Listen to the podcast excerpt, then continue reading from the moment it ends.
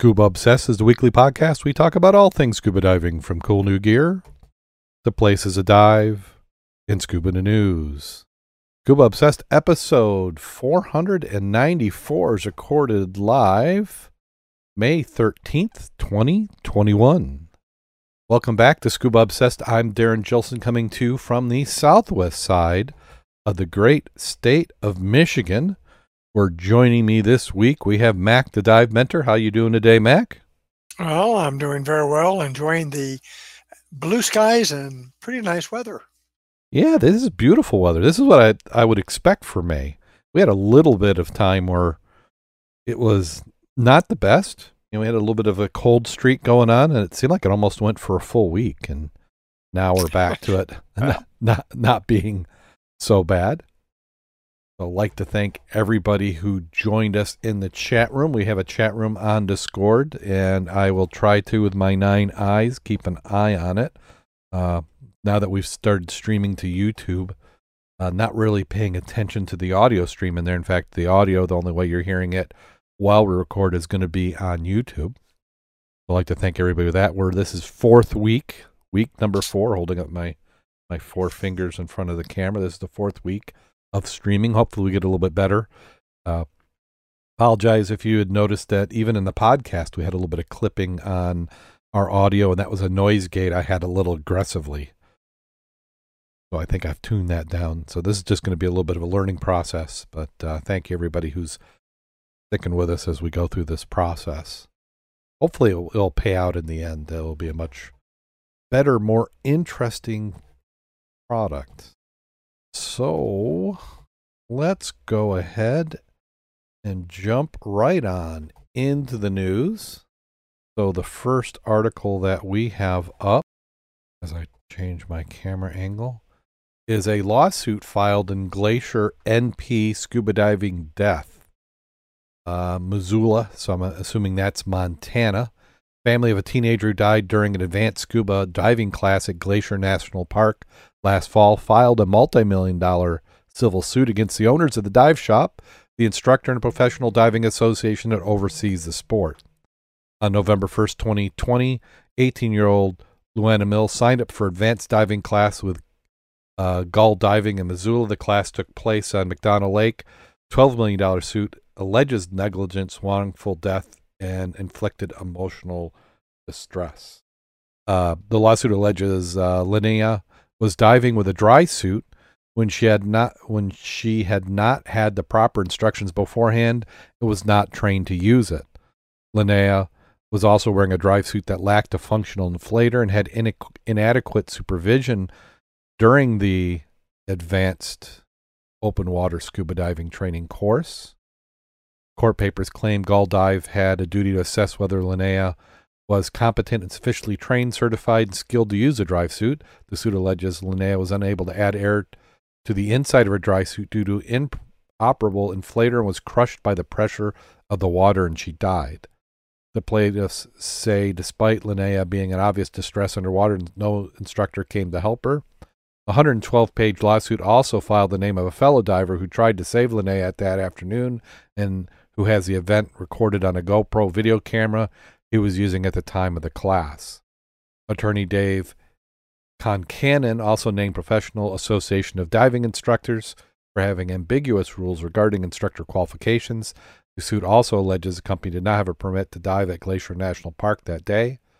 This is the second recent civil suit against Gull Dive. They were also named in a lawsuit over the death another diver at uh, Canyon Ferry Reserve by renting diving equipment to someone who was not certified to use it. The National Park Service is also investigating uh, her death. MTN News reached out multiple times. The Gull Dive defense attorney for comment has not received a response. And this was uh, recorded by KPAX. Uh, must be a TV station in Missoula and western Montana. And b- before we get into it, just you know, it's a tragedy any any time uh, someone passes, no matter what the circumstances. And of course, we don't have all the information, but we're going to comment uh, on the information that we do have available. So, the first thing about a lawsuit is there's always a lawsuit. Somebody dies, nine times out of ten, uh, if somebody thinks that somebody can be blamed for it, there's going to be a lawsuit. Not saying that there shouldn't be or should be, but this that's kind of how it works. Um, so one of the premises here is that they're talking about that she was giving a defective dry suit. So that begs the question of why would that have not been caught on the surface? And we're not talking about, you know, there's a leak and that you didn't you only discovered it once you're in the water. They're making it sound like it lacked a functional inflator. Sounds like she had not worn one before. Right. So this is an advanced open water dive. So you don't do an advanced open water dive until you've passed your basic certification. So you've already gone through your basic certification and part of this is a training class and one of the and correct me if I'm wrong Mack if you know, I believe for advanced open water you learn some more advanced skills plus you have to pick a couple specialties which you're going to get trained on and it can be underwater navigation, it can be night diving, and I be- believe dry suit was one of them that you could do. So is dry suit option? Well, it's one of those items. One, you don't have to have dry suit training from an instructor to use one or buy one. Highly recommended, I will suggest, right, but not required. Yeah, I, it, because back in the day when we first started using them, you got your training from the guy you got the suit from. You know yeah. what I'm saying? And yeah. it's just that's where it was. Yeah, there there but, like you said, the key item we always talk about, do you have air? Did you check the BC inflator? Eh, which she should have had on also. And did she check the inflate and deflate and you know exhaust valve on your dry suit? Yep. Yep. So I'm, I'm just curious. I've gone, a BC, she she had to have a BC. Why was that not inflated to bring her to the surface and get her out of the water? Right. Um, so what I've done is I've jumped onto the PADI uh, website and I'm just looking. So mm-hmm. uh, one of the things for advanced open water is you do have to have some additional equipment that you don't require in in, in regular open water. So uh, a compass is required, a dive knife or some sort of dive tool, specialized gear depending on the adventure dives you choose. For example, you'd obviously use a dry suit for dry suit adventure dive. So what that's telling me is that that dry suit is an option for advanced open water training. So they're making it sound like she didn't have training. Um, and and uh, you know, of course, we don't know all the details behind it, but it is possible that that dry suit could have been one of the training she was getting as part of her advanced open water. And and as you said, just, you you know you've got your BC can be an inflator. Uh, no, that's that's in the BC is what you use to mm-hmm. provide the buoyancy, not the dry suit inflator. Right. And that's, I know that's gone back and forth on training. I'm of the mindset, and I'm not an instructor, that you use the least amount of air in your dry suit and you control buoyancy with your BC. I believe Absolutely. there are some courses that do teach using the dry suit as a BC uh, as your for your buoyancy, and not the. I I I'd be curious where that is because I don't understand why you would do that. Yeah, and and I can find out. Yeah, when uh, you have a BC. Yeah, Derek in the chat room says, uh, if you can be crushed by the water pressure, then wetsuit divers would die.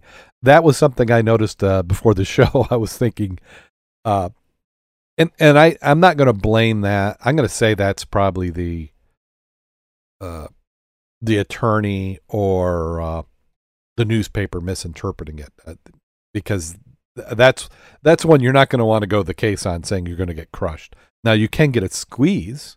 I mean, we've experienced we've experienced squeeze, and if you're not prepared for it, and you're liable to panic, which somebody, you know, the, do they say how many dives she has? No, it does not. I mean, 112 page lawsuit. There's a lot of stuff in there. Yeah, yeah, certainly. Uh, and it was filed in the name of the fellow diver. So I'm guessing that means that he is not a defendant. He's also considered a victim. You know, traumatized by trying to help this young woman. Uh, and then he, he's got the video. I'm guessing that part of this, they feel that the video is going to help them prove their case. Otherwise, that video would have disappeared. yeah, I would. I'd like to know the details of what happened, and what really she she passed away from. mm-hmm. I mean, suit squeeze is uncomfortable, especially for a guy if it's in the wrong place. But you're not going to die from it. It's going to hurt you. And, But and again, the BC should have got her up to the surface, Yeah. which would have relieved the pressure from the dry suit. and the advanced open water training is a little. I mean, it's advanced. It's a, it's going to be a little bit uh, less controlled environments. You're going to do some uh, additional skills depending on what you chose. A lot of uh, dive shops recommend that you do open water and then immediately turn around and do advanced, just because they feel that the regular open water doesn't fully give you the skills of many of the situations that you could you could be in. Yeah, and it and you have that additional time with an instructor to help you in your training. I think the biggest item, though, that most people get the advances, it's supposed to give you the uh, I can go deeper now. Um, I mean, it could. No, it is. Well, well, I Basic scuba is not the same as advanced, otherwise you wouldn't have it. yeah. If you got on a dive charter, they want to see that with the advanced, especially if you're going on a deep wreck. Uh, well, because they're, they're thinking that you've had additional time, but you could take advanced. In fact, I finished my advanced open water and had never been deeper than 40 feet. So while you, it does allow you to, you know, a dive charter may look at that and say, oh, you can go to the bottom of recreational limits. Uh, you really need a little bit more more training I'm trying to remember if we even did deep because deep might have only been 50 or 60 feet. Uh, we, Another I think, big item though is if you're in clear water, Mhm. that deep part makes a big difference psychologically. In our area, Yeah. 40 foot in black water and black water in 120 feet that was clear until you got down to the bottom. Yeah. It, it's it's really relative.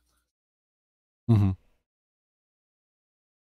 Yeah, the the uh, you know when when water's warm, when it's clear, uh, daylight, you know those are all things that uh, can help somebody feel a little bit more comfortable. and in control.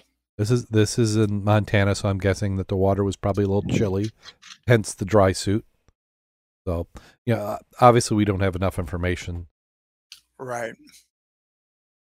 Maybe we'll find more on it. We'll keep an eye out for this to see what comes from it, but I bet there'll be some more before this is done. This was uh, this article was published May 11th, 2021, Yeah. It's fresh. fresh and new. Yeah, I'd be curious to see what the how the hundred pages of document says. I mean, without that, we're just guessing by gosh. hmm Well, back to our favorite almost shipwreck or shipwreck to almost not be a shipwreck that's being uh, disappearing It's- day by yeah. day.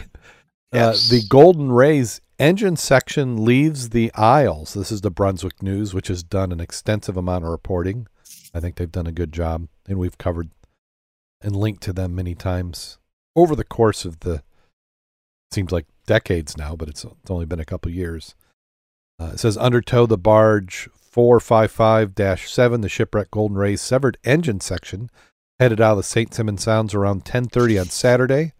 After passing a U.S. Coast Guard inspection for ocean transit, the 6,300 ton chunk of steel known as Section 7 DeSalvers, en route to modern American Recycling Service facility in Gibson, Louisiana, standing on its port side at 135 feet tall. From the barge deck to the sky, Section 7 follows the path that three previous sections removed from the shipwreck the bow, Section 1, the stern, Section 8, and Section 2 at the fore. By far the most trying of the four circuits in the Golden Ray, Section 7 salvage efforts began in Urgis. Yeah, those Urgis. uh, Ernest on January 27 were not completed until April 24th. In between, Salvers employed a strategic retreat from cutting efforts on Section 7 to focus on cutting Section 2.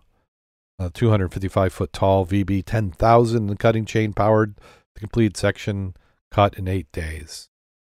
And then they go on and give some more details about the sections, which we've covered. If you li- listen back to some of the uh, previous episodes, you can hear us talking about it. But uh, uh, slowly but surely, and uh, it's just impressive. You know, this is a monster machine that is cutting and grinding uh, that up. Just unbelievable. They said 300 feet of the half submerged ship remains in the sound. Mm-hmm. So yeah, they're they're past halfway. I think uh, last week we said, are they halfway yet? And it does appear that they are. Why'd they uh, decide to get the engine part done first, or to get that out? I'm trying to remember back. I I can remember. Was it uh, part of it was pinching, and then they replaced the cable, and then I think it had to. There was uh, something to do with the barges, the barge availabilities. But I have promptly forgotten those that level of detail. Yeah, that's a massive chunk of uh, steel there. Yep, a, b- a big piece. So, and then another follow up just from la- last week. We've covered this in the last three episodes, but the artificial reef for Lake Champlain proposal reversed after pushback from environmental groups. A plan to create a newsly designation for scuba divers in Lake Champlain has been reversed after pushback from environmental groups and the public. The Lake Champlain Transportation Company and the Vermont Division for Historic Preservation plan to sink the Adirondack, historic double ended ferry. The concept known as an artificial reef was created in the Atlantic off the coast of Delaware New Jersey by sinking old Coast Guard vessel. Instead of being set underwater to create an artificial reef for scuba divers, the vessel will now be scrapped. The Adirondack is no longer needed since there are others in Lake Champlain Ferry's fleet. The decision, decision came after Lake Champlain Committee and the Vermont Natural Resource Council appealed the state permit to sink the ferry. Uh, Lake Champlain is a critical diving uh, resource. Considered a public uh, state obtained the NECN called the project consistent with the public trust doctrine and laid out a series of expectations. Those included exhaustive cleanup of any oil or other potential pollutants on board. Uh, John Groveman, Policy and Water Program Director for VNRC, said the issue doesn't end here since the permit was granted on the grounds that sinking the ferry was in the interest of public good. For something to be in public good, it needs to serve the broader Vermont community. We need to examine the statutes to play determine how something like this could have been permitted in the first place. Wow. Who is this Groveman? What doesn't that just ring of I'm a politician and I think I've got this case that everybody's going to back me up. I really don't have an opinion on my own, but I'd be curious about the public opinion. Was that verbal, written, writing? And uh, I'd like to see some more documentation for yeah. why they decided to do it, and then yeah. why they turned it down. Because what this what this came from is everybody involved just decided they didn't want the heat, and they're like, okay, we're done. But I would like to know how much money did they spend to prepare this wreck for it now to be scrapped. So it seems like they have a little bit. So I, yeah, I, I bet this is going to be in the news again. But as far as sinking it, I think nobody's going to do. And then they said, in the meantime, the legislature is considering a three-year moratorium on the sinking of any vessels in Lake Champlain. Uh, and I think I have another article. Uh, where there's other vessels in the lake, obviously. I mean, many of these lakes have it. Yeah, the ferry company had planned to sink the vessel after it was thoroughly cleaned of oil, grease, and other potential pollutants would have become part. Yeah, uh, it it just became too hot of a topic. And and the thing is, there's nobody making money on it. You know, there, a lot of people will say that it's the, you know, the company doesn't want to have to scrap it, so it saves them money, and while it may, I don't think that's the primary driver because, you know, when, when was the last time somebody in Lake Michigan actually sunk a shipwreck and we specifically allow it? I don't think we ever have. Well, there there have been some. Well, you're talking about under the permit program, yeah. under the preserve, but there have been some uh, wrecks legally sunk before we had the preserve system uh, up there at the Straits, and I believe that was in the early '80s. I know we've had hundreds of abandoned ships Right. scuttle along the shoreline that went to hell in a handbasket. That was the standard way of getting rid of stuff. Yep. So that one's done. So we we we, we can't put a shipwreck down for divers to dive on. Uh, but here you go. It's not pretty, but it's important. Residents rally to save a piece of a, a sunken vessel. So it's it's perspective. It's what you value and what you care about. So here, a boiler from a schooner that went down off Drumhead NS. Where's NS? uh, has just sat offshore for a century. Uh, the rusting hunk of metal been part of scenery. The waters coast off Drum Island, NS, Nova Scotia, maybe. Residents of small fishing community don't want to see it go. That's a big rusty boiler. It's not pretty, but it's important. Rachel Langley uh, said, who can see what's left of the streamer Nova, Nova Scotia from her window. The partially submerged boiler is the only remains of a 42 meter vessel that caught fire and was hauled offshore to sink in 1921. While other coastal communities in Nova Scotia have fought hard to get rid of their derelict vessels, many, many residents in Drum Island say their boiler has become a beloved landmark. Everyone in the community grew up with it, Langley told CBC Radio Information Morning. They've taken the children there, they have grandchildren there, they're part of our lives the whole time everybody's has been here. The boiler sticks out of the water about three meters at low tide. It's located a small inlet of Harbor Island. Locals will dive around the structure to see crabs, clams, scallops that have made their home, Langley said. I know young gentlemen down the road that at least five generations of his family have taken their children and taken their grandchildren, something to look forward to with their new children. Langley started a Facebook group called Save the Drum Island Boiler, an online petition that's garnered about 3,000 signatures or a community of 37 population, so I thought it was pretty good. The Drum Island Boiler is on the list of 14 abandoned vessels that the province has vowed to clean up earlier this year to receive money from the federal government through Transport Canada's Abandoned Boats program. The province has said 593,000 will go to remove the removal effort, which began in Ju- five. Oh, is that for the whole program? Is that for the boiler? No, that sounds like for the whole Oh, program I'm like, for 14 vessels I'll do it for four hundred and fifty thousand dollars. Thank you. at night. At night, right? In Yeah. a deep fog, yeah. that boiler will be gone. I mean, if they can cart that other engine we just saw, it ought wow. to be duck soup to take that baby out. Yeah. Spokesman for Parental Crown Corporation declined to interview, but said in a statement the 14 vessels were chosen based on complaints from the public.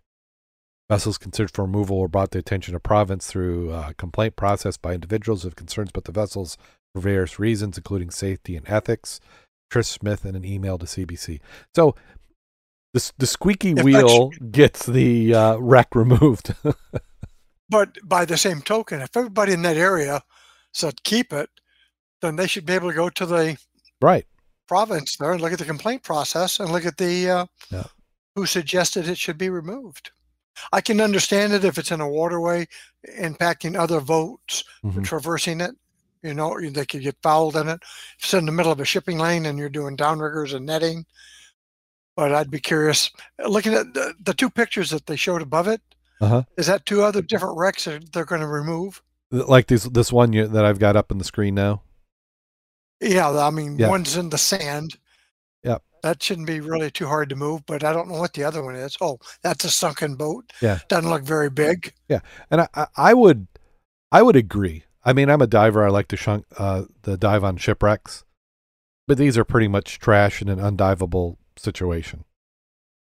So if you Well, wanted, you just could. because just because they're trash, take a look at what we've been seeing on the beach. You got to dig in the sand Oh, to look at it. At It- least it- this, you don't got to dig in the sand. In pristine condition.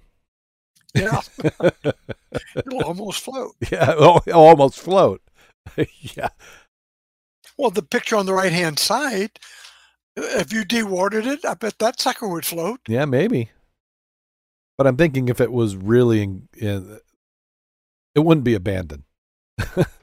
or could Yeah. you now say that was uh floatable and a value, could you get a permit to take and salvage that?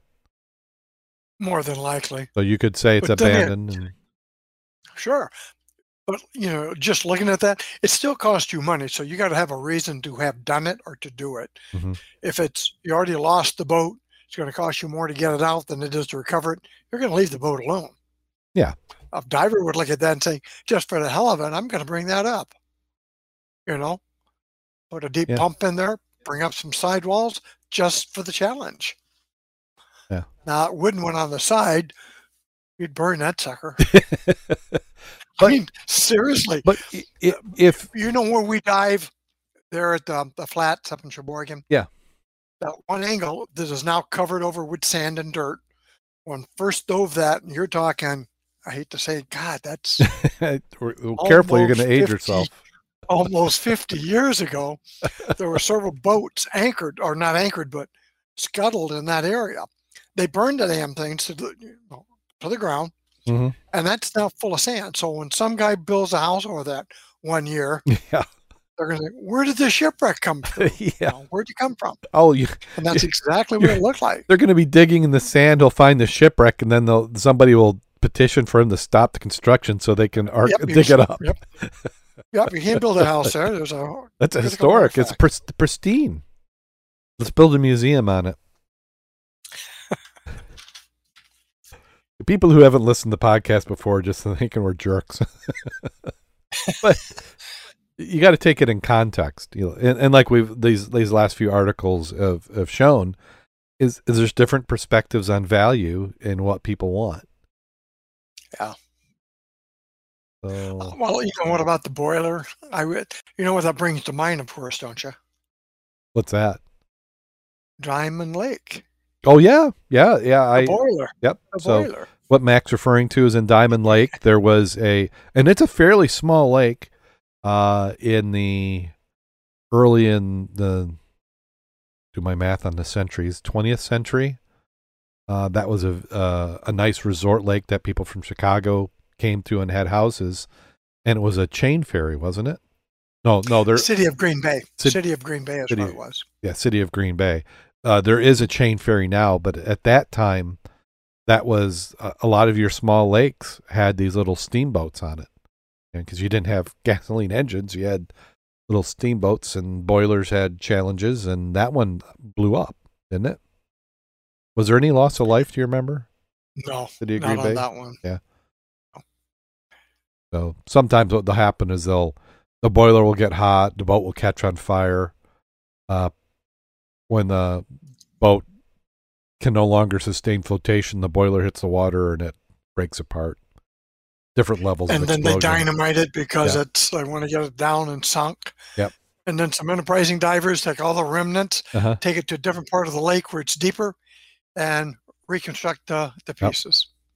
And there's uh, I've heard uh, legends of different beachfront property has parts of the boat and trying to get them back in the water and Uh, one of my friends from work, if you look at his property, Mhm. right where he's putting his um, dock and pilings in, you'll see metal embedded into the ground that look amazingly like boiler grills. Yeah. Because they are. yeah. And the boat itself is maybe a couple hundred yards away from his dock. And we, that, maybe that's some ideas of some other episodes. We could just take a, a shipwreck and a story and just to highlight what had happened.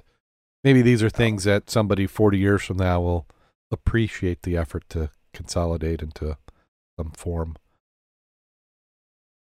So here we go with uh, an underwater memorial for Navy SEAL in Arkansas. Uh, they said with Memorial Day right around the corner, Lake was that Ouachita near Hot Springs, well known for having one of the cleanest lakes in the country. But you know there's an underwater memorial place tribute to fallen U.S. SEAL Adam L. Brown. Adam's a Hot Spring native and, and former chief special warfare operator.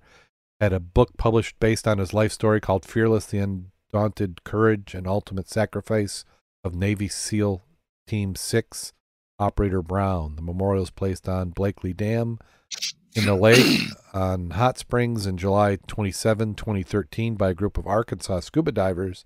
Memorials accessible both land and scuba divers. Memorial consists of a laser etched black granite marker, the CPO Adam Brown placed on a large rock, as well as another large stone that contains Adam's favorite Bible verse. The hope that the memorial will stand as a lasting tribute to Adam as well as inspiration to the diving community. Memorial known as Fearless Rock is funded by private donations. From time to time, members of the Fearless Rock dive team place flags, challenge coins, and other items on the memorial. And they're not kidding. there are some. Here's the, that photo, and this is a website kkyr.com. Uh, that's just not a few challenge coins. That is like loaded with challenge coins. Yeah. There is, if you have not read the story about that guy, it's quite a interesting um, story about him. One of the items you'll look it up. Uh, it's called "How an Addict Became a Navy SEAL and a Mhm. Nightmare for the Taliban," because he was a hellion back in the day. Before he, he was an addict. Yeah. Yeah, I, I don't And know he anything went about from him. being an addict all the way up to being a SEAL. Changed his life. Well, I think anybody who can make a seal has got to be very impressive in their own right. I mean, that is I've I've seen several shows on that and met a few in real life. Yeah. They are definitely a special cut of person to be able to go through that training and what they're able to accomplish. And then anybody who served the country in a war conflict status, I mean, that's amazing. Divers unravel lines, uh, mysteries of finding lost fishing gear. Um, then so we got a photo here, and it shows a generator and some items, and uh, says the more you fish from boats, the more likely you're to consign rods, reels, wristwatches, smartphones, boat anchors, entire tackle boxes to the depths, never to be seen again. And we've certainly seen that gone diving. I think some of the best ones is when you find a tackle box, you know, it, the lid's on it and it was all closed up. And uh, didn't we find one out there in Lake Michigan? Where, Uh, actually, we found several. Uh, uh, most people, if they're smart in their tackle boxes, is they leave part of their old fishing license in it. So when we find them, we can actually find the owners, which we have done before. Mhm. Uh, we were ac- actually, uh, I think you were out there, and um, it's on the Muskegon. Yeah. Out of Michigan City, we found a tackle box. that's right. That's where that was. Uh, for some reason, I was thinking it was near St. Joe, but Yep. we did find one in the Muskegon. the Muskegon. yeah. Had everything still in it, Yeah. top shut and everything. Yeah, you, me, and I think Jim Kleeman. Did we also go out there Jim- with Bob? Yeah, yeah. Wow. I thought Jim got it because I got two anchors that day. Uh-huh. I thought Kleeman got that, didn't he? Yeah, I think he maybe he did. Yeah, wow. Yeah, we're we're digging back into uh sometimes. We probably even have a podcast we talked about it. way way probably in the uh, double digits uh, back way back then. So the the image we got up on the screen, and I think earlier I said I had the image up and I didn't. I'm, I'm still learning this video switching. And I said, well, at least you won't be seen by you, but the treasures fall in the water, fished by others. Some might resurface one day in another angler's hands. And they said, how, as wa- uh, waters warm each summer, recreational divers reclaim boatloads of lost fishing gear while combing Yeah. the lake beds and river bottoms during underwater scavenger hunts. Sometimes we call those ecology dives. In some cases, divers purposely target popular fishing sites after anglers depart, knowing they can be a target rich environment. More people fishing a hot spot either through the ice or the open water, the greater the odds someone clumsy or careless is parting with their gear. And that's what I'm guessing, you know, that's that generator does not look like it's been down there all that long. Well, no, I mean back in the day before you, they started licensing them, uh, it's not unusual in Pawpaw, for example. We dive it after the ice is gone, and we find the ice shanties. And you always like to go in them and find, oh, they still left the reels. Here's the lantern. Mhm. Nobody ever had a generator for me though, but uh, you'd find their wallets. I think the best one we found with a wallet was because it had the Playboy key with it, including his credit card and the uh, Playboy plasticized Uh-huh. invite. Nobody, as far as I know now, used it Yeah. in his behalf, but uh, you name it, we have found it. yeah. And the largest generator, I'm looking at that one. Mhm. You, do you remember the one that uh, we brought up off the uh, piers? Oh yeah, that was a huge That generator. 3,000 something pound one? Yeah. That looks new. I t- you know, you could probably make that one work. Yeah, that uh, app, that's less than a year, and I'm betting Yeah. because there's like this this bottom rail here uh, doesn't have any silt on it, Yeah, nothing. and there's a little bit on the top, but that's probably just. I bet this came down early. You know, that was in a shanty, it plopped down, and then that's just from stuff stirring from it hitting the bottom, and then Mhm. any sediments that was on the ice as it melted. Yep. So it looks like a first year find. And then that's Tamara uh, Thomsen is the photo credit who does some amazing photos. And she's referenced here several times in this article. So we have full links in the show notes. Uh, it says, I don't Yeah, do it every day, ever- but if- yep. I was, I was going to say that if you ever went up to uh, the uh, shipwreck festival, the ghost ships, Mm-hmm. you would see Tara, uh, Tara there because she was a marine archaeologist there at the Wisconsin Historical Society. Yeah. Yep. You'd see her there. Yep. very active. Uh, says, I don't do it every day, but it's something different to do for fun. Kruger said, We find fishing rods, baits, lures, anchors. If I could, I'd Yeah. clean them up and get them working. We would sandblast or pressure wash the anchors and sell them cheap. We made just enough to get air refills for our diving tanks. And uh, there's a lot of divers who have what we call them anchor gardens. Yeah, you might say I have some of those. I Yeah. think Larry has the biggest anchor, though. uh, what that that one? Uh, how big is that one? That's big as Larry. Big as big as Larry. Yeah, it's very, very heavy. It took us quite a while to get that out of the river. That, that's another story that we should uh, Yes. maybe do. We could uh, we could do something on that one. Kind of kind of the legendary finds. Uh I have an idea where it came from, though. oh, okay. I'll have to show you. I'll have to show you the picture. Yeah. Right there where the bridge is, we found it on the opposite side of the bridge. Yep. Right, that used to be the parking area on that side hmm for the Navy training boat from Chicago, or ship, I should say. Okay. And the only thing I can figure is they let their anchor go, and either they had it in the barge and they brought it forward so it'd catch, Uh huh. and then got it snagged. Because when we got it, it was covered in clay. I mean, it was just one part of a fluke.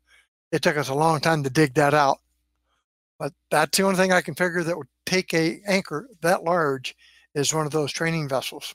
hmm And some. So you think somebody goofed one way or another? Yep. So did they? But the only way they could have, So did because they? the boat could not go through there to get to where we where we got the anchor. Okay. So.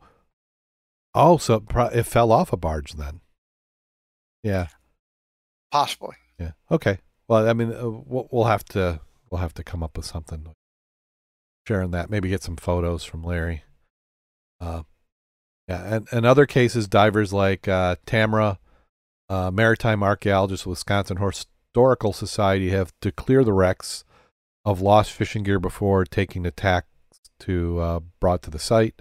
Thomsen recalls diving a schooner barge transfer, relatively obscure obscure 200 foot ship where its owner intentionally sank it in Lake Michigan off Milwaukee in 1923.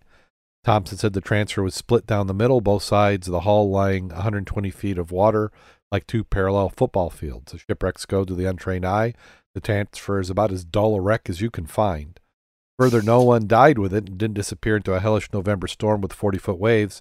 Its owner, the Milwaukee Electric Railway and Light Company, simply replaced it with another vessel.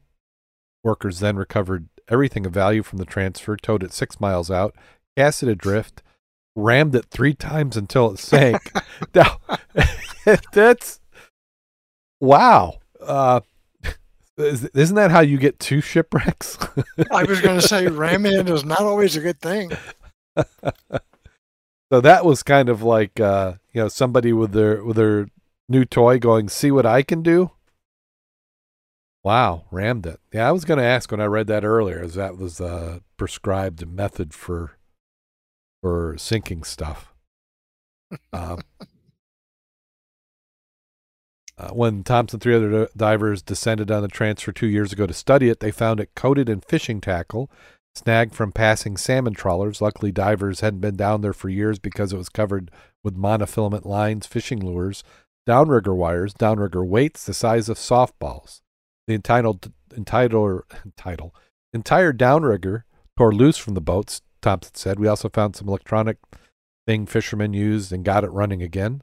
He said their four person team worked 10 hours wrapping up line, picking up lures, packing a crate to haul everything up to their boat. We figured we had at least 500 to $600 worth of gear off the one shipwreck. It took all of our power and strength to get it into the boat. Downrigger weights are really heavy. that would not have been my technique. I mean, I can see putting it all together makes it easier, but you got to mm-hmm. get that in. Yeah, and you may have floated it, and then uh, and and they're they're. I'm guessing they took bits and pieces out of the crate till they got it light enough to haul on. I mean, that's because downriggers. I know you're talking about, and they're not exaggerating. They say softballs. Uh, and when somebody loses a downrigger like that, they are ticked. What'd you say? That that's over a hundred dollars for some of those downriggers? Um, they're anywhere from usually five. I think I've seen some at 11, oh, 11 12 okay. pounds of lead. Okay. So, but then again, you got some of the plasticized ones mm-hmm. that are a good bit more. Well, and some of them have adjustments for, you know, adjusting it to track at different depths. Well, those are clips, but you will find them on the line that's attached to the downrigger. We used to go out to uh, Cook Plant back in the day. They have uh, three major large structures for their intake systems. And we'd go out there in April before the work boats got out there, and we would get dozens of downriggers because they had protective barriers around them. So they would be running their lines out, hit that barrier, and ro- rotate which would then break the lines. Mm-hmm. And the best find I ever found was the back end of a boat that was bolted to the top deck with four reels, electric reels for downriggers. They all must have caught simultaneous because uh-huh. they ripped that off the back of the boat. Ah.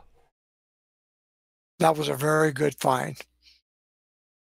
Well, I'm seeing uh, that photo uh, that we had at the beginning of the article, it says, uh, according to the book, our four lakes, the legends, sights, and secrets of Shanny went down with all the gear and accessories, including an AC generator, big screen TV, Xbox, satellite dish, power auger, rods and wheels, Vexilar fish finding unit. That is a little I'd bit of money. The, I'd have been out there the next day getting that stuff. Wow. Holy smoke. Yeah, that that would have been worth getting a diver, you know, right? Hundred bucks an hour to go down and get your gear back. Come yeah. on, I, I I'd have done it for ninety five.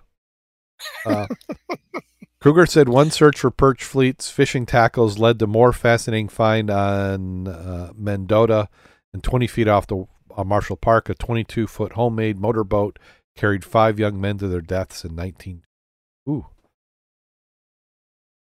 that is pretty sad. Uh, Kruger said searching the bottom with uh, Dave DeYo, his brother-in-law, in September 1998. And DeYoe found the unique bubble-bowed boat in the bottom. The boat had a propeller in one end, a long shaft going to the engine, a fuel tank on the other. They contacted Donald Sanford to investigate to find. Sanford was working on a book that became One Fourth Lake, a social history of Lake Mendota.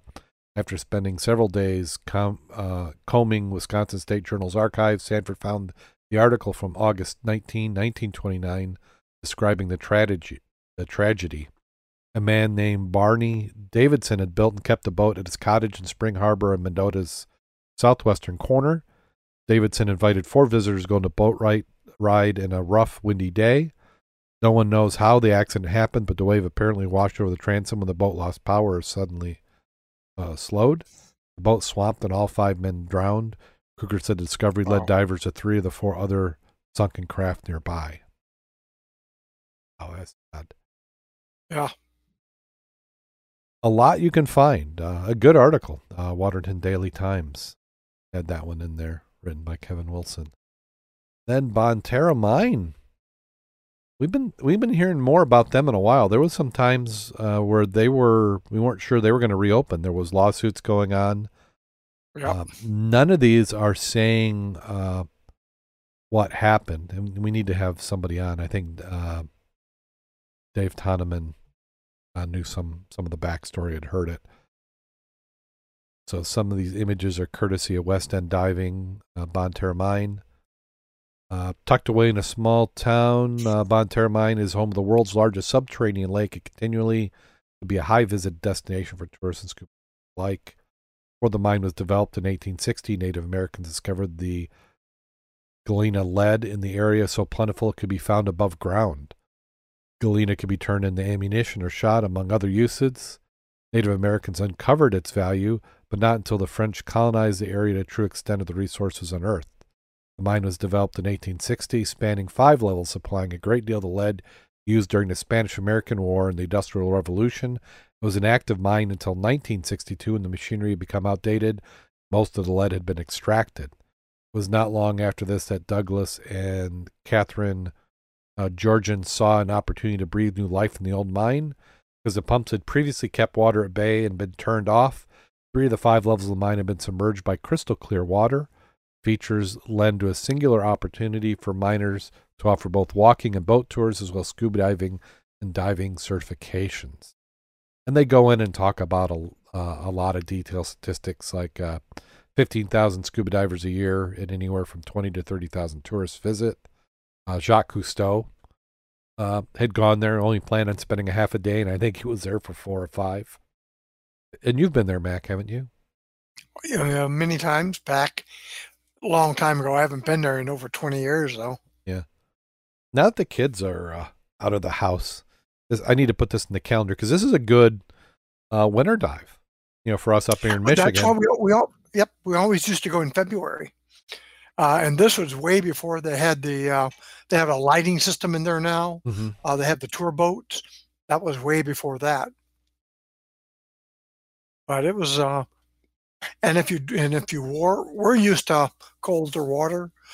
Some people who want to do a dry suit in there, that's that's a drag. You're Uh-huh. going to get hot. But uh, wetsuit is fine. It's 50 something, 58, 60 degrees, and it is. It was really clear. It was it was a good dive, good diving. But back then, you could get, you know, you could go and take your own scooter Mhm. and do scooter tours. And if it wasn't a busy day and you got a adventurous type uh, leader, Mhm. You could go places that were not on the normal path, especially if you paid a little more Yeah. to the divers.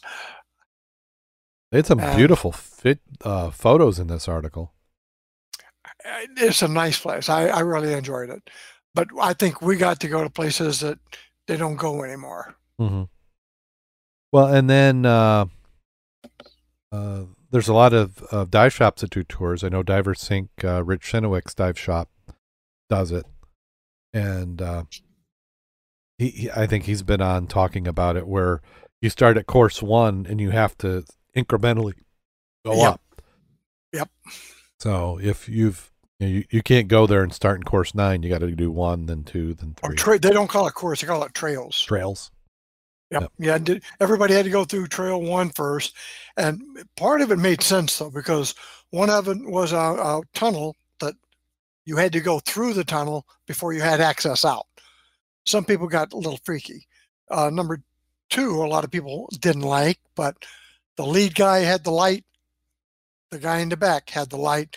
All you guys in the middle, us, had to follow where they went. hmm because you don't need six guys out there all with flashlights doing their own thing. Yeah, Yeah, I think uh, you usually don't get to have flashlights. No, that's what I'm saying. Yeah, you did not, because I wanted to control it, and the best way is the only people got the lights are the the diver instructors or the tourists, Yeah. tour divers. Yeah, it's, it's got to be on my list to go and, and figure out how to get down there. So maybe we can just it's it's got to plan it. I mean, that's kind of the trick to diving is you have to put it on your calendar. You have to decide that you you want to do it, make plans, get some friends together. They had a bread and breakfast uh, place down there when we went the last time, and we just took that place over. Yeah. I mean, we had good food, good places, and it was not rushed. hmm And if you're going to dive, we you know you dive two days on Saturday, at least, and two on Sunday to get you know make the most of your time. Yeah. But it it's nice to have been down there at least once. The the only problem I would I would do if I were them, they they've got a shaft that goes from the top down. I would put an elevator there for the gear I like it. because that that's they say 65 steps. This seems a lot more than that when you're getting old. Li- little more than all in your freaking yep. And back then we had our weights and our tanks. Well, now they have tanks down there, so you don't got to worry about that. But as I get older, that that if they had an elevator, I'd pay extra just to use that for the gear. well, see, I'd, I'd walk it, but that gear, man, kick my butt. Carrying a scooter, yeah. See, so I think we need to bring our own Sherpas. Can, we- can we do that? that is. They actually did that at one time. They had a Oh. scout troop. oh, there you go. And there's another story to that that we won't go into. That's why they don't do that no more. But yeah, you could still do something different. Very nice. It's it's worth a trip. You really ought to go. Well, another place, this one's a little bit more in our backyard. Haigh Quarry has been listed Yep. among the country's best. Uh, this is one of those articles I had found a few weeks ago. And uh, this is a, a detailing a part of that article. A national publication recently revealed what the scuba diving community has known for quite some time. Haigh Quarry is one of the best. USA's Today newspaper named Haigh Quarry one of the best spots in a story on April 19th on 10 great places to go scuba diving right here in the U.S., even in the Midwest. The quarry at uh, 2738 East 2000 North Road in Kankakee, just east of Bradley, is listed as Coral Reef State Park in Key, is listed with Coral Reef State Park in Key Largo, Florida, Casino Point in Catalina Island, California, Black Rock Point, Maui, Hawaii, and Puget Sound in Seattle. I was shocked, said Tina Haigh owner of the business. A friend of mine called me and said, You're not going to believe this, but you're listed among the 10 best spots in the USA to scuba dive. I thought you got to be kidding. So I looked up the article, and sure enough, we were in there, and we were in there with Hawaii, really in the middle of middle of cornfields. When people, particularly from Chicago, come in, they just remark how peaceful it is out here, no hustle or bustle. Haigh Quarry has been that peaceful spot for 30 years. When Tina and her husband Jim opened the business in 1991, Jim purchased a former limestone quarry several years before. It was up for auction, and my husband at the time had three uh, businesses, and he had a spot to dump all the trees he had removed. He said the stone company had pumps over at the south end, and he decided to unplug the pumps, and it filled up naturally. He brought in uh, a 78, which was decided to use for our four family for recreational purposes. The friend suggested an open up a scuba diving business. Haigh did her own marketing, contacting scuba diver shops to offer her facility for divers to use to explore, and the rest is history. It's now word of mouth, and it's grown tremendously. Haigh Quarry has grown to having a full dive shop, use of its facilities, to having uh, dozens. We opened it up with one uh, dive store using the facility, strictly since we don't know what we were doing. And then the next year it worked out for a couple years, and we decided to open it up to other dive stores. Approximately, we have about 60 different dive stores and independent instructors that use the facility for training. And then we have recreational divers that just come in for the fun of it. They come from seven different states. Most divers from the greater Chicago area, from Indiana, Michigan, Wisconsin, Missouri. From May through September, Haigh Quarry is open six days a week from 8 a.m. to 5 p.m. Monday, Wednesday, and Thursday, 8 a.m. to 7 p.m. Friday and Saturday from 8 a.m. to 5 p.m. on Sunday, and it's closed on Tuesday. And by the way, they're not paying a spot. it does feel like an ad. Uh, entry fee for certified divers is $25 per day, $10 for nine divers. Aquarius has everything you need to scuba dive, rental equipment, items, complete package. Uh, $80 per day or 135 for two. And then they go into some scuba classes other things. But uh, have you dove there, Mack? No, I have not. I have not been to. Oh, wow. I know several people who have. Yeah. Well, uh, I went there with uh, Kurt and Bob. We did a dive. I think it was in the fall one year. Unfortunately, there was a tragedy there that weekend, but uh, uh, not with our team, uh, fortunately. But uh, it was an it was a nice nice dive spot. I, there was being in the fall, leaves had started to fall in, so you kind of had some tannic going on there, little tea staining near the edges. Uh, visibility was kind of off and on. Some spots you only had a couple feet. Uh, I think it was get, starting to get cold, so algae was dying a little bit, so you had to particulate in the water. Um, they had we, we didn't do the whole lake, but there was a a boat, you know, kind of like a little cruiser uh, that was out there that uh, we went on, and they they had like a little trail where you go between items. But it's it's certainly a nice spot. I recommend it if you're in the Chicago area, uh, and you're not going to go out in the Lake Michigan. Uh, Haigh Quarry is a good spot to go.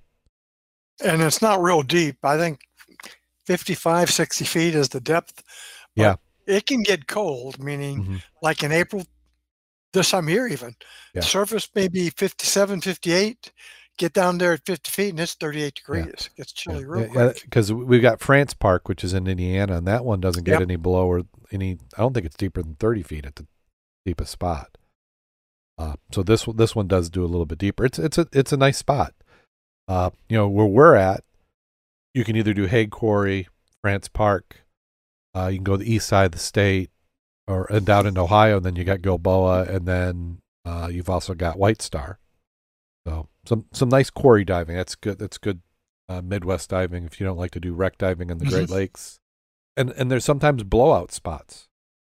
If you want to get a dive in that weekend and the, the big lake's not behaving, then you can come into these and get some some nice dives in. Yeah. Oh, here they're saying the quarry encompasses 13 acres, the deepest depth of 80 feet. They must have like a hole out there.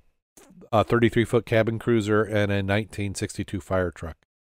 I remember if I saw the fire truck. Uh, some rock crushers, drills, conveyor belt, which is mining equipment that's probably left over from operational. Yeah.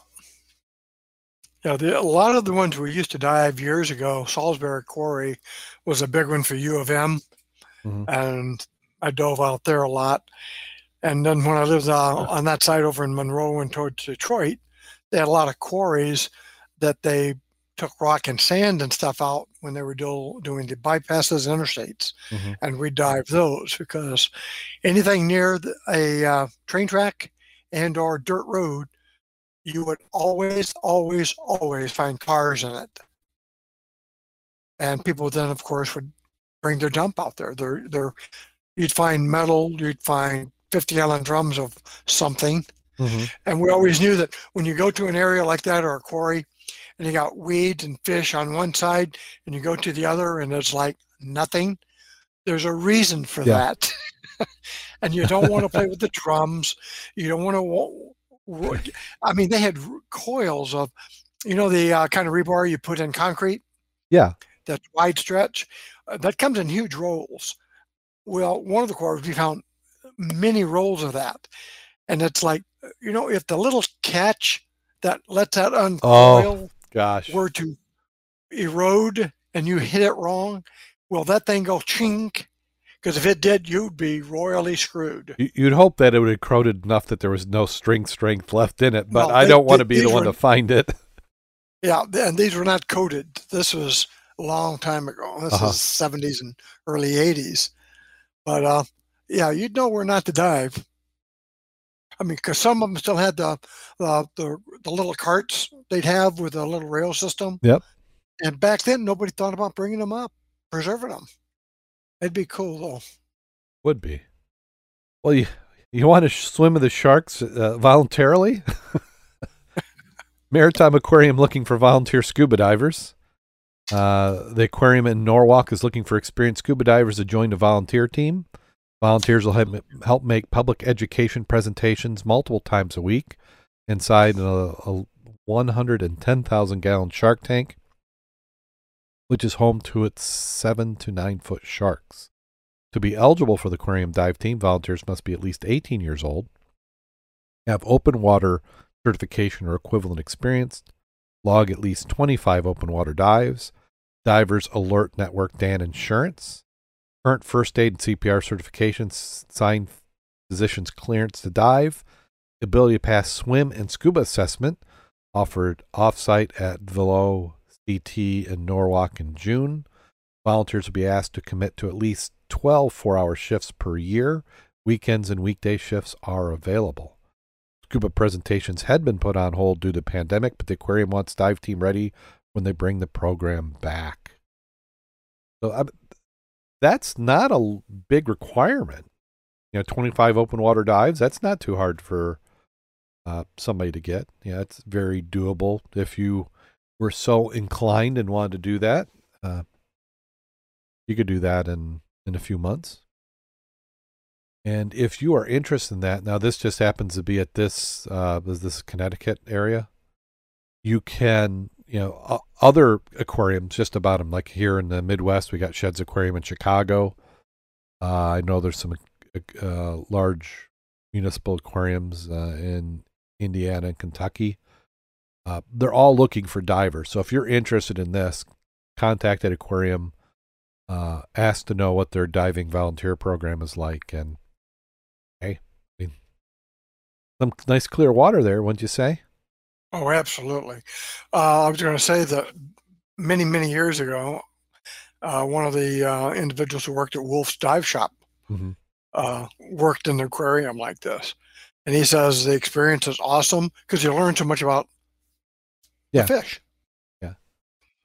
Um, he said if you get a chance to do it, but he said you've got to put, you know, you've got to give them a year's worth of effort. Yeah, because I, I do think that they require you use their gear. So you have to put in enough time for them to kind of recoup their investment in the in what gear they're going to get or what what gear you're going to use. Mhm. Um, and I didn't think that 12 four hour shifts was that much. So you figure, I mean, that's that's one half day a month you're going to do. Yeah, maybe maybe someday. You know, um, Well, it takes a lot of work to, you know, just clean off those screens and the windows. Yeah. Or, you know, the partitions are just to wash those down. A lot of work. well, see, may, maybe they would let me in with my wetsuit. Mine mine's already fine. Yeah, you you you'd be fine in that. Yeah. The sharks and stuff would go, Wow, that's not rubber I smell, that's flesh. Yeah. Go get them. Why we had a full docket there. Oh yeah. So that does it for scuba in the news. Wow, and uh, it- it- still have people, still have five five people in the chat room hanging out. So I think that's pretty good. Kind of a record since we've done the streaming. That doesn't include uh, our Discord uh, chat members, which I have completely ignored. Discord. I need to pop in over there see if anybody's uh, doing anything. Oh yeah, they do. They're they're they're doing well. So thank you, Derek, and he's been pasting in the the show notes. And then yeah, some of the discussions in there are better than what we've got here. But they can just do the nice sidebars. Yeah, they they got all that. Uh, and uh, well, let's see, uh, Mack. Do you have a dive safety story for this week? Well, I have one, but it's a little long. Mhm. I don't know. Well, we've been talking about the you know experience of divers. So this is called Experience and Risk. It's also out of DAN, and it's a couple of years old, but it's still you know we always talk about training and experience. So we'll talk about experience and risk. Although it's clear the diving experience reduces divers' risk of injury, Experience is an imprecise term that brings up different ideas in different people at different times. Now, in contemplating how experience reduces risk, you need to consider the following items. Training provides experience. Practice provides experience. Diving itself provides experience, but not all experience is helpful. And if some factors are present, experience can increase the risk. And people are going to say, well, say what? What do you mean by that? Well, training provides experience. As much as we like to say there is no substitute for experience, there actually is a substitute. It's called training. And it's a good thing. You wouldn't want to learn through experience that you shouldn't hold your breath while scuba diving. And if you did, you wouldn't do it more than once, not if you were at depth. Training lets us benefit from the sometimes painful and deadly experience of others. And that's why it's the first step in becoming and growing as a diver. But we must be learning to learn from others' experience. Said human beings who are the most unique in having the ability to learn from the experience of others are also remarkable for their apparent disinclination to do so. I think we've seen that. Now, practice provides experience. During training, and one hopes outside of training, divers practice skills during emergency and including emergency procedures. This practice gives us experience in a controlled environment, controlled circumstance, that we can mess up and learn from our mistakes. And then we do it and try again till we succeed. And we don't get hurt. We actually don't get hurt. Now, fortunately, the brain does not readily differentiate between simulated circumstances and reality.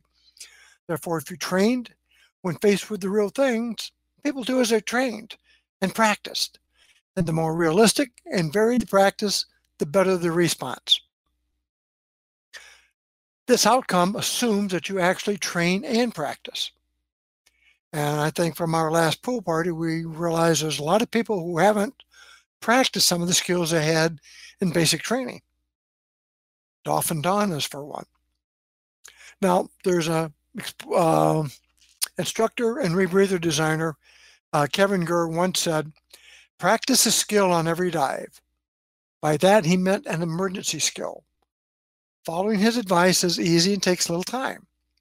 Divers can also gain experience by simulating in the scope of their training and managing realistic emergencies in confined water. Another instructor and explorer, Phil Short, said, I do it when I don't have to, so I can when I do. And that does make a lot of sense. Diving provides experience. Well, absolutely. Diving provides experience. It's hard to get through instruction. This is what we really mean when we say there's no substitute for experience. By going diving, we subconsciously learn normal patterns, how things are supposed to be, what we're supposed to do in different circumstances, and in different underwater environments.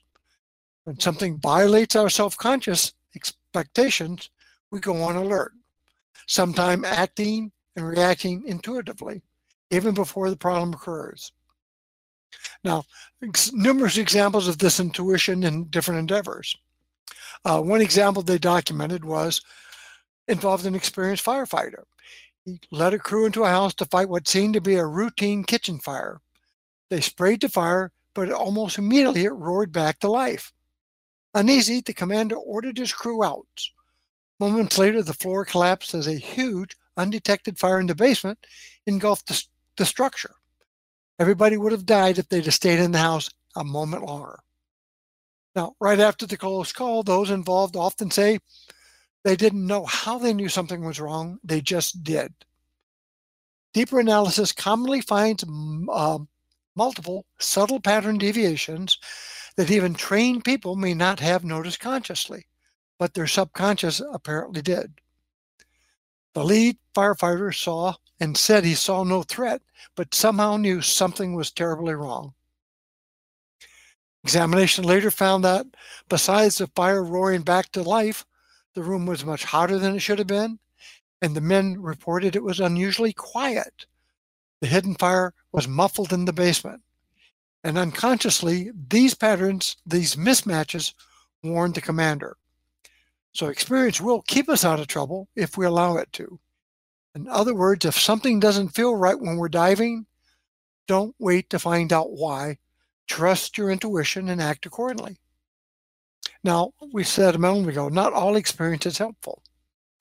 It's not just the quality, but also the quality or quantity. It's also the quality of the experience that counts. Now, we need enough repetitive experience to learn patterns, but beyond a certain point, more doesn't benefit us.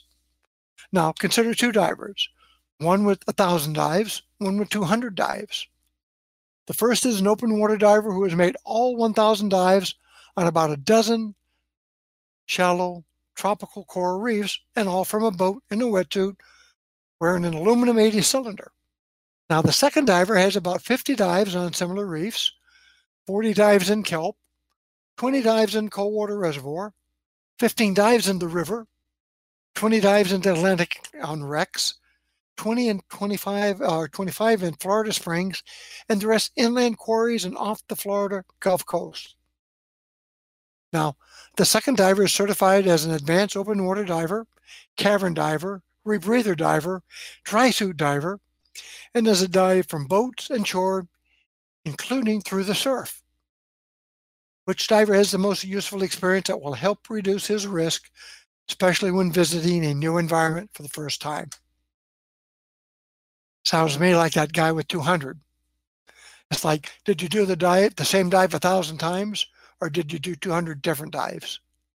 Right. And which one did you going to learn from? Mm-hmm. Now, experience can increase your risk because cautious of normalization of deviance, which can be summed up as getting used to not following your training because nothing bad happened. And I think we can see that sometime when we maybe get out into the river and we suck our tanks a little dry because nothing bad happens out in the river.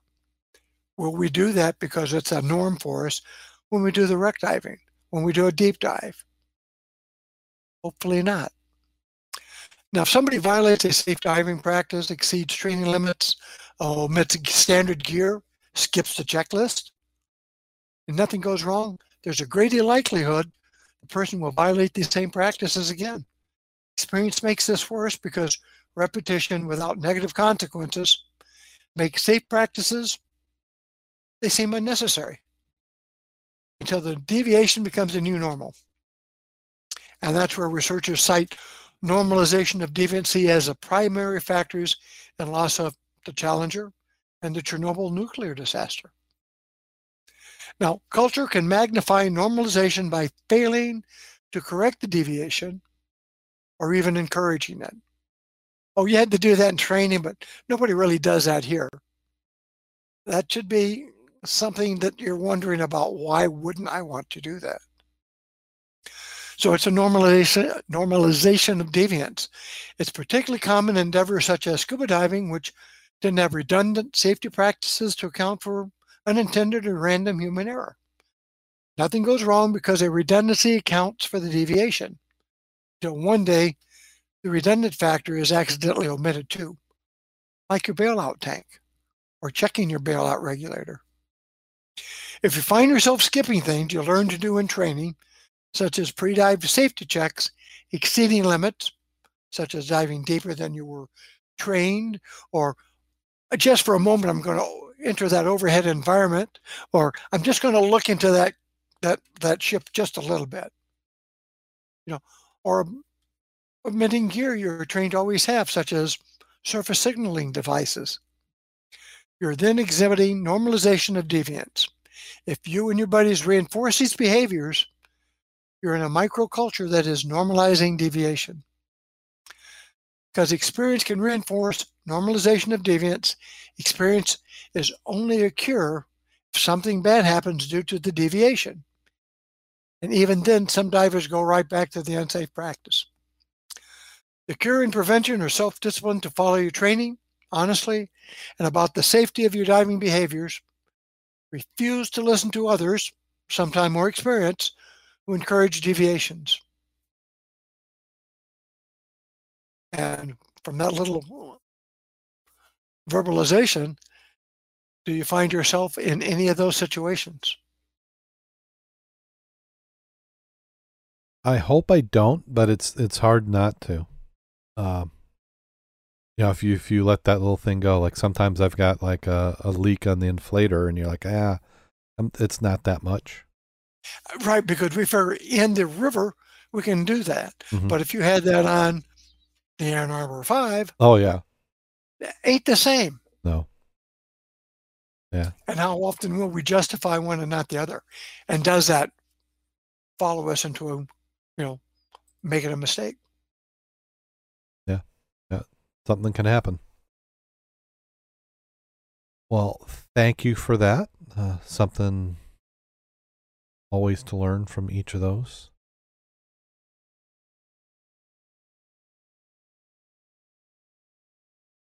Yeah. So here, yeah, you're back. So now, uh, say hello. Hello, I'm back. There you go. Glitch. Yeah. Just I'm gone. At least, like I said, I, I finished the article. Yeah, you you did, and I was just talking and uh, and trying to fill some space. So as as it's going to happen, we'll have a little bit of editing going on. Uh, but like to thank everybody who's listened to the program. We certainly appreciate it. Uh, if you're enjoying the program, um, and you do have you're in that situation where you have a little bit extra funds and you're getting some value, uh, head on over to our website www.scubaobsessed.com. Uh, ignore how old the posts are because I do need to now that we've got this figured uh, fixed, get some more current post and talk about it. But here on the right, you'll see this Patreon link. Oh, I'm talking about it and you can't even see it. So here we go. Ah, I got to remember to, to edit that. So you you go to visit the website. We got Patreon link here on the side. And then we've got a variety of plans, and you can even enter in your own dollar amount. You don't have to stick to one of these. Um, we're currently not doing anything special other than if you contribute $3 or more, you get early access to our show notes, which is kind of like a curated news uh, related to scuba diving. So you get those in advance and you can follow along. Uh, and you also will hear about things we're doing. We have some behind the scenes uh, activities that we'll probably put in there now that we're doing video. You can do some of that. So thank you once again for supporting the program. Uh, Mack, do you have anything that you would like to plug before we? Uh, nothing at this time. Anybody would like to get out there, I'd like to hit the river this Saturday Yep. in Niles. If we have some people there, maybe high noonish. yeah, It's hard to zip up a bag zipper on the dry suit without somebody being there. And I don't like to use the spectators. They may not always get Yeah. it totally shut. Well, I, if that that's one way you have to replace the zippers in your dry suit uh, more frequently is have people who don't know how to zip a suit try that for you, or maybe even better, don't zip it completely. a little, Yeah. a little bit uh, dangling out there at the end. So, did I lose you, Mack? No, I'm Oh, okay. sitting down here waiting Oh, for I'm the for the jokes. wait, waiting. So I, I, I do have, as I've been doing lately, I have a, I have a series of them. Uh, maybe only we'll try and keep it to just a couple. People haven't complained, so it either means nobody's listening, and we know we got at least two listeners.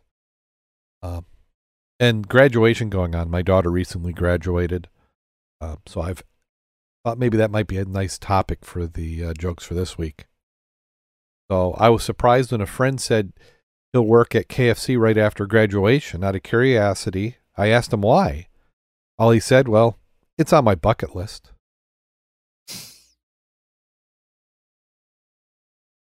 Uh,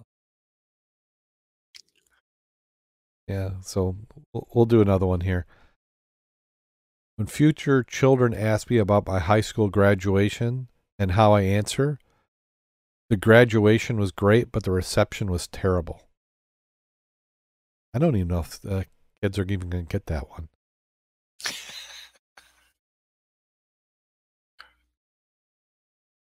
Uh, Johnny hands in his graduation test. The test was so bad, the only thing his professor could write in it was idiot. He handed it to Johnny. Johnny looked at the test and asked the professor, Can you please grade my test? You only signed it. That's going to help him a lot. well, okay. I, maybe this is the one to, to wrap us out. When I graduated from high school, I was so poor I couldn't even afford college, so my parents sent me to a dog training school. I learned a lot when I was there sit, stay, roll over. I haven't quite got the fetching part down. They say I'm a little rough around the edges.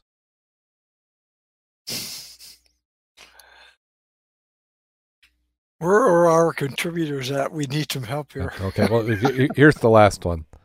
Uh, my my son just graduated from college. My friends asked me what he majored in. I told him he studied to be an astronaut. He took up space. As long as you don't got to go into details. Yes. so on that note, go out there and get wet. And stay safe.